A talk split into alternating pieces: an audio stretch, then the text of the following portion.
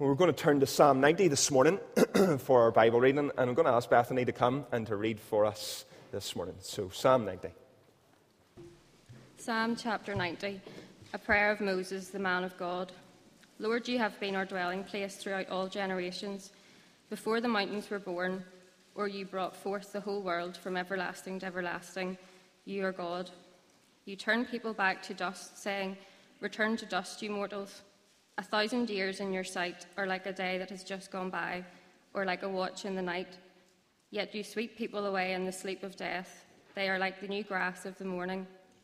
In the morning it springs up new, but by evening it is dry and withered. We are consumed by your anger and terrified by your indignation.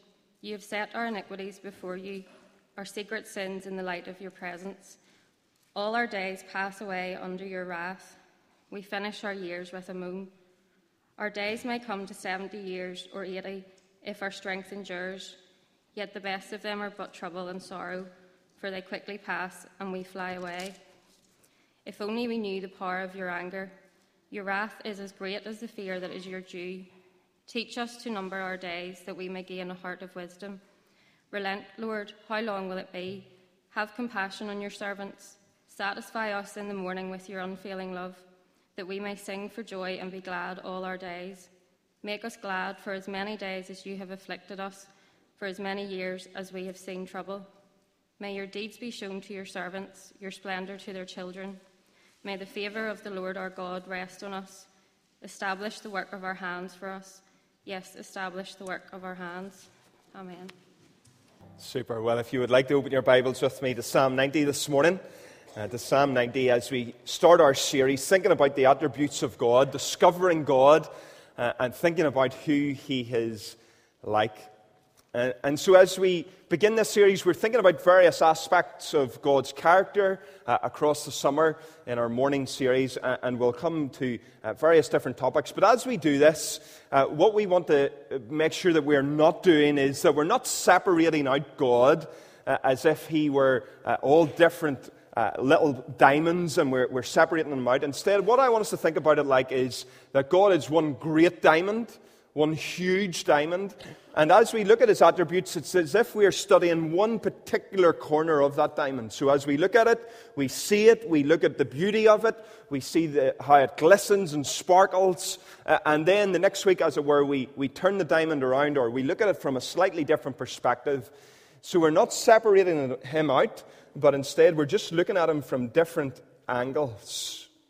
Now, as we come to this, why, why, are we studying this? Why are we looking at the attributes of God? Well, over recent years, the, the doctrine of God, who He is, has kind of fallen out of Christian vogue, if you like.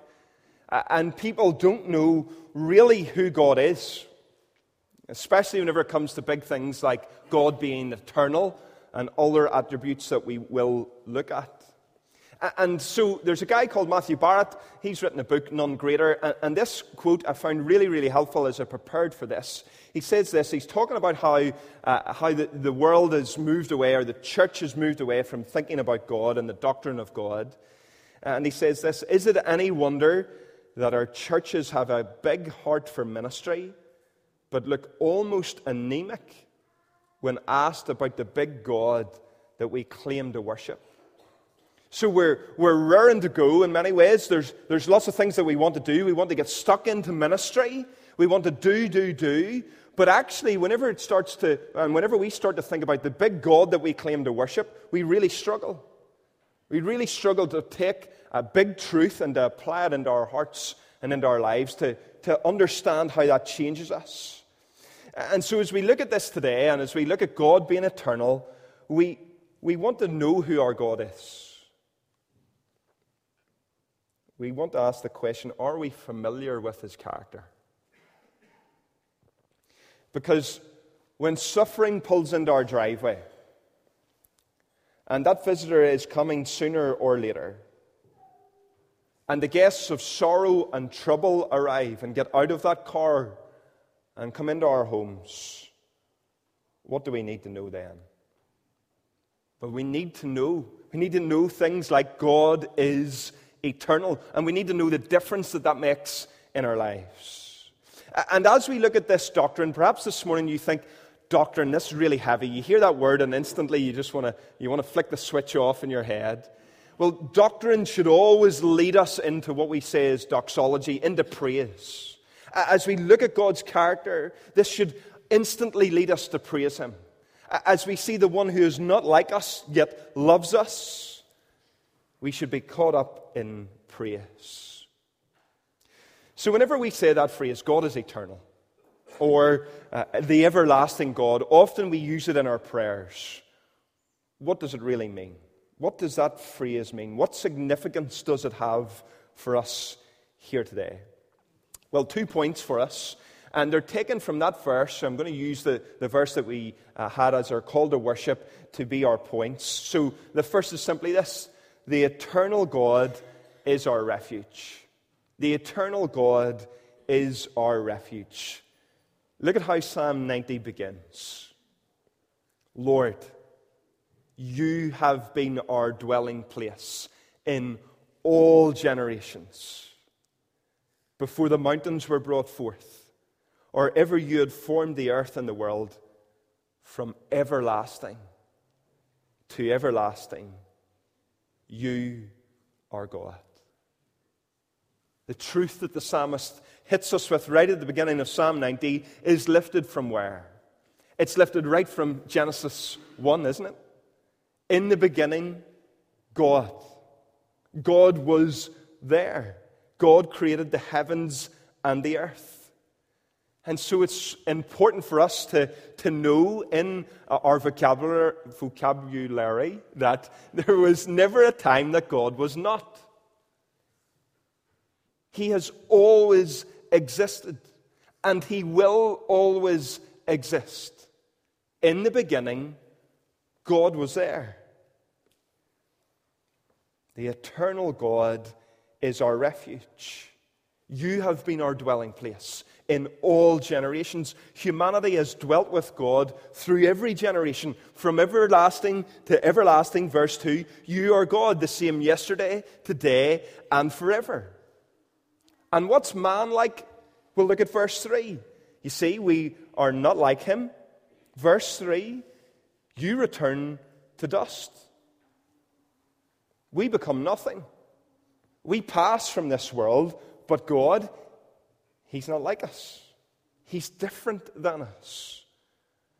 Now, why? Why is this attribute that God is eternal? Why is it that we start here? Well, because this impacts everything else that we know about God. You see, if God is not eternal, if this, if this falls apart, if God has an end date, if he expires at a certain point, then everything else that we believe about God falls through our hands. It, it, it just passes from us. Whenever we talk about God being love, it, it'll just slip through our fingers, it'll wash through our hearts, it, it'll not stick. Because it would mean that his love would run dry. If God is not eternal, then it means that His mercy would end at some point. His goodness would stop. And God would be like a cistern, a cistern that would be limited. But instead, we know that He is a, he's a fountainhead from whom all blessings flow and from which He will never dry up. Start to see the, the the conclusions of this, the ramifications of this. God's perfection would not be perfect. Instead, he would be imperfect if he was not eternal. He would be limited. He would be bound. He would be destined to end in nothing, and therefore us along with him. But the fact that God is eternal that he, uh, that he has uh, been from everlasting and will be to everlasting. That gives us great hope. That means that he is in a state without limit. And so we can join with the psalmist in Psalm 145 whenever he says this Great is the Lord, and greatly to be praised. His greatness is unsearchable. We cannot reach the end of him. No searching or counting or full examination will ever help us to reach the end of Him. He is glorious and exalted above. We cannot measure the measureless one, says Calvin. And so this is, this is tricky. I know for us that this is hard to begin with, but we're getting these big blocks into place. He's eternal. He has always been from the beginning. He was always there. There was never a time when God was not. Now, what we also need to say is that God is in control of time. I wonder if you ever thought about that. He's in control of time. We often talk about giving God our time, but actually, He's the one who's in control of time. It says it very plainly and simply eh, in, in Psalm 90. Look at verse 5. You sweep them away as with a flood. They are like a dream, like grass that is renewed in the morning. In the morning it flourishes and is renewed. In the evening it fades and withers. For we are brought to an end by your anger. It's the Lord who sits over time. He's in control of time. He has laid the foundations of the world. And they will perish, but He will remain. So God is sovereign over time, not subject to it. And then God is outside of time. Now, this is where things start to get a little bit tricky for us. Because to imagine that, to try and get our heads around God being outside of time, is, is also a very uh, uh, big stretch, isn't it? But God is outside of time. Eternity is a perpetual duration which Charnock says hath neither beginning nor end. And time has both. Time has a beginning and an end, and God sits outside of that. He sits outside of time because in him is life. He is who he is. He's independent. He's not bound by time. If he's inside time, he's bound by it. But he's outside of time and therefore he's Lord over it. Time has no impact upon our God. Now, how do we know that? Well, look at the very image that sits before us here at the front of church, the, the burning bush. What do we see in the burning bush? We see that God is life. And how do we know that He's life in and of Himself? Because the, the bush burns and yet is not consumed. God fuels the fire by Himself. He just is. He doesn't need anything else to be added to him.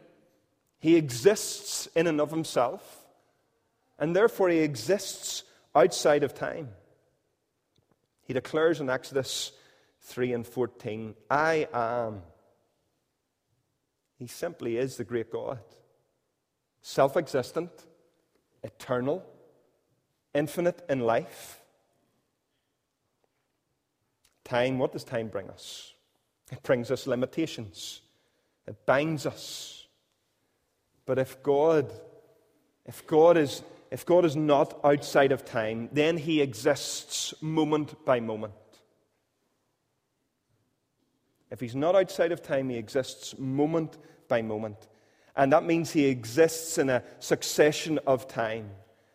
And that means that he is limited by it but also that he would have the potential to change. If God exists moment by moment, just like we do, he would have what we say is potential potential to change. And yet, what do we know? That God is the same yesterday, today, and forever. He cannot change, He has no potential of change. He exists outside of time. Now, these things are, are difficult, but we're, we're going to come very soon to relief as we start to uh, apply these things. But the conclusion is this If God was in time and bound by time, we would wonder could we trust him? If he existed in time and he carried potential to change, he would be unpredictable. But that is not our God.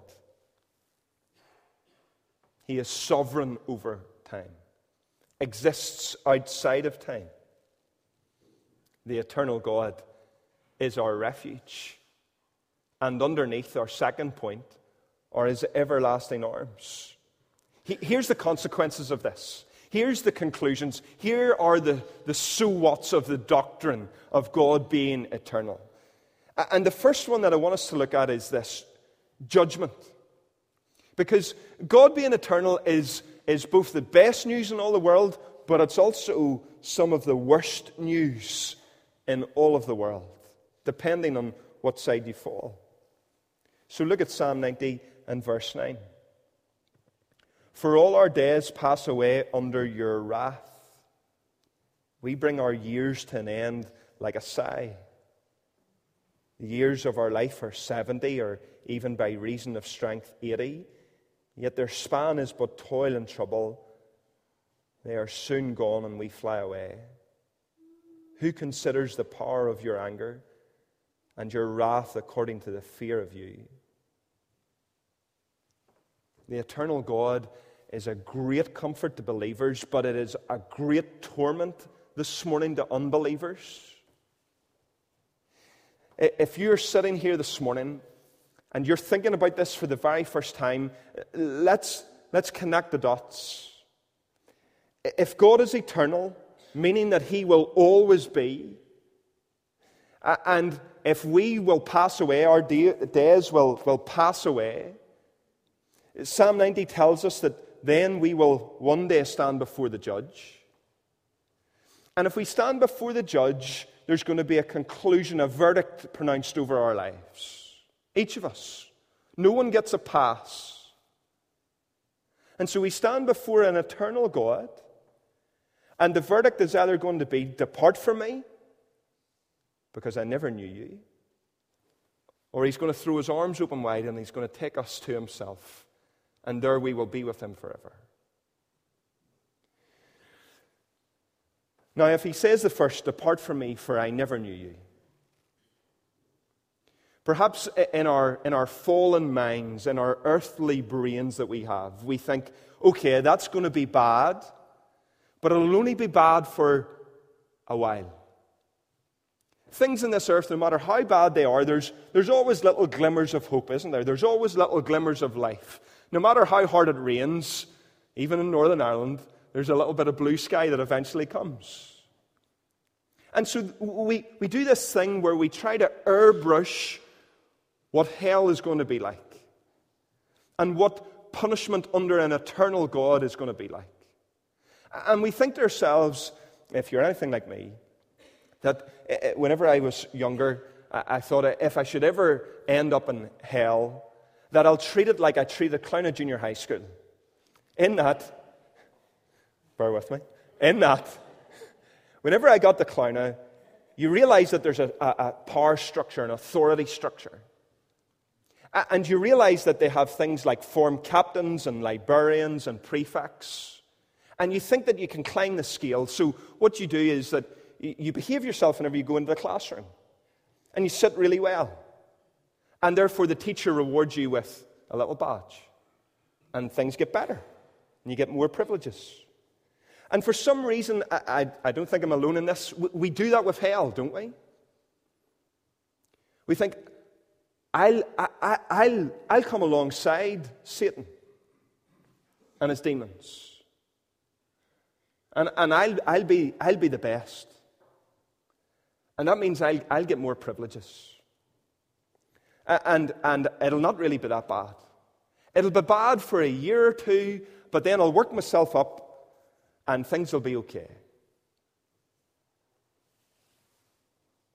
Verse 11 Who considers the power of your anger? And your wrath according to the fear of you. Listen, whenever it comes to this determination upon your life and you face an eternal God, there is no climbing the scale, there's no way of making it better for yourself. The, the, the truth of an eternal God means that you will be under his wrath forever. And each day will be as bad as the one before, and no day will be better. And there will be no end in sight. Day after day after day after day after day of punishment. And I don't say that this morning to, to scare people. It's, it's not to, to, to try and manipulate anyone. It's simply the truth of what the scriptures teach us about an eternal God and the consequences of living your life separate and in rebellion to this eternal God.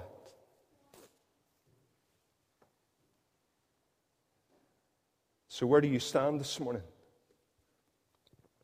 Have you decided to ignore him? Live your life in your own way? Because here's the reality Jesus in the Bible speaks more about hell than anyone else does. God's Son, sent as a messenger to us to save us, to rescue us, to proclaim the good news, and he talks about hell more than anyone else. And he does so unashamedly and, uh, and unembarrassed. He never hesitates to warn his listeners of the eternal wrath to come. Because Jesus knows what's in store. He's the judge, He's the one who will exercise the judgment. And for those who hear about His good news, who look at the judge, as it were, in the eye, and see him with his extended hand and his invitation, and then reject them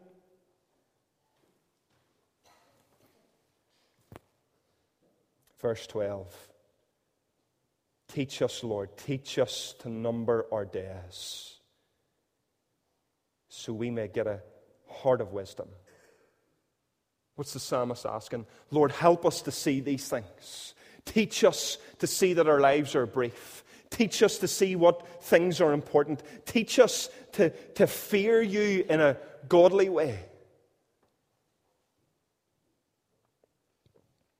Again, to lean on Stephen Charnock, who has an amazing essay on God being eternal. He says this He says, How dreadful is it to lie under the stroke of an eternal God? How dreadful. His eternity is as great terror to him that hates him as it is a comfort to him that loves him. Friends, if you have not trusted Christ this day, this should be a great terror to you. Eternal judgment is your destiny. And that judge will live forever, and there's no end in sight, no day of mercy, no reprieve, no end to your misery. And so God's eternal nature should strike fear into each of us. But praise God, that's not where the story ends. There is judgment, but then there's also great blessing. What a source of joy this morning for you, if you are a Christian, to know that God is eternal. And just like all of the things that we have said about his judgment, well, the opposite is true. In my Father's house are many rooms. If it were not so, would I have told you? And if I go to prepare a place for you, says Jesus, I will come again and take it to myself. That where I am, there you may be also. And where, where He is and where we will be with Him is eternal joy. At His right hand are pleasures forevermore.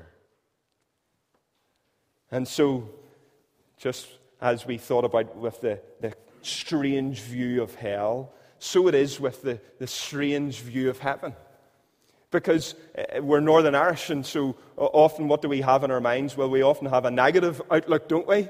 And so we think, well, we hear someone preaching about heaven, and we think, well, that'll be really good for a day or two.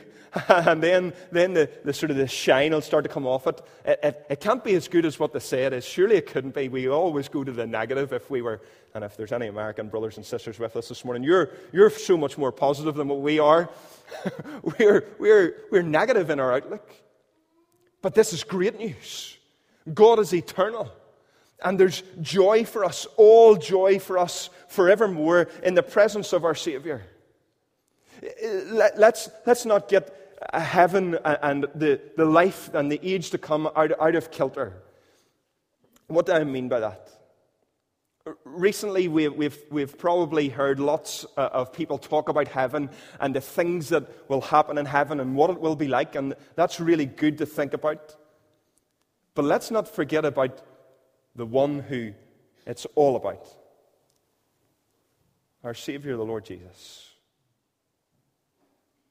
If someone offered you a new earth where everything was made perfect, but Jesus wasn't there, would you want it?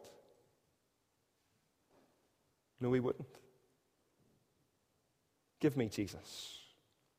And we get to enjoy him for all eternity. There we will work and, and play and, and have fun, but we will have him. It will be him who we are with forever. And that's his promise, isn't it? John 3:16, that famous verse, those who believe in me will have eternal life. You will be with me in my presence forevermore. In 1 Corinthians 15, Paul says that the perishable, this, this mortal body that the psalmist tells us is blown away like dust, this mortal body will put on immortality. The perishable will put on the imperishable. See, the God who is not like us, yet loves us and draws us into relationship with Him. The benefits that we have in our Savior, the Lord Jesus Christ the one who was in the beginning. In the beginning was the Word, and the Word was with God, and the Word was God. You see, our whole Godhead, our triune God, is eternal. This is a slight aside, but there are those in this world who will try to say that the Son is not eternal, that Jesus is not eternal, that there was a day whenever Jesus did not exist. And that is not Christian doctrine. He is eternally begotten. He has existed for as long as the Father has existed outside of time. They have always been, they have not been separate. And so, as we think about this, as we, as we start, to, start to let the, the, the, the, the honey of this, as it were, seep down into our souls, into our minds, and into our hearts, it should, it should start to fire us up that our God is eternal and that we will enjoy him forevermore. He has made an everlasting covenant with his people. He has made known to us the path of life. And Psalm 16 says there is pleasure forevermore. So this should give us great confidence. The outworking of this all, the ultimate conclusion is that we should have great confidence as Christian people to know that today, whatever, whatever comes into our lives, that we will one day be with our Savior forever. And forever means forever. We will be with the eternal God. He is our refuge. That, that, that sense in Deuteronomy, that, that word for refuge is uh, almost like the, the word for a den where, where foxes run into. You know how they run in there for safety that we, we run to our everlasting God, the one who, who, who prepares a safe place for us. He is our refuge. It's a den for us to go to, into His arms. And then underneath, He carries us, His, his everlasting arms are there for us. What great news in the face of suffering. In the face of trial that the eternal God exists outside of time, that He cannot change, and that He loves us. He has made His promises to us, and He will follow them through.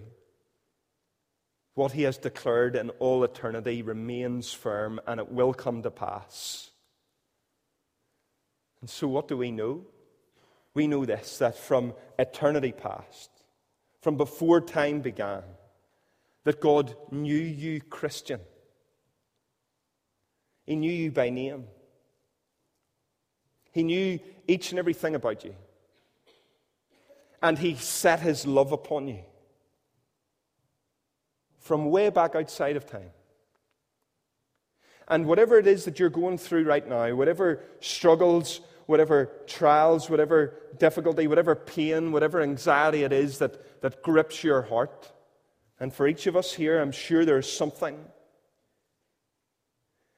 And you feel like you're going to throw it all away. I can't do this anymore. I'm done with Christianity. I'm, I'm, I'm going to throw the towel in. Maybe you feel like this is your last week that you'll come along to church. The eternal God is your refuge. And underneath are his everlasting arms. He's loved you from eternity past. He loves you right now and He holds you securely. And He will love you all the way home.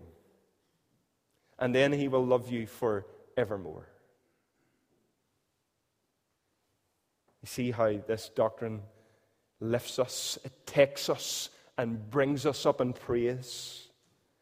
As I've thought about this, this uh, well, it's been for two weeks now, but as I've thought about it, it's, it's the best news to know the eternal God, to understand that His love and His grace and His mercy will not end, and to know that His wrath will not end as Christians, that He will exercise justice against our enemies, that He will be forever. Again, one last quote from Charnock. He says this Our happiness cannot perish as long as he lives. Isn't that wonderful? Our happiness, caught up in God being eternal, and our happiness cannot perish as long as he lives. Because he lives, I can face tomorrow. Because he lives, all fear is gone. Because I know that he holds the future. And life is worth the living just because he lives. This is our God. Let's praise him today. Let's pray for a moment.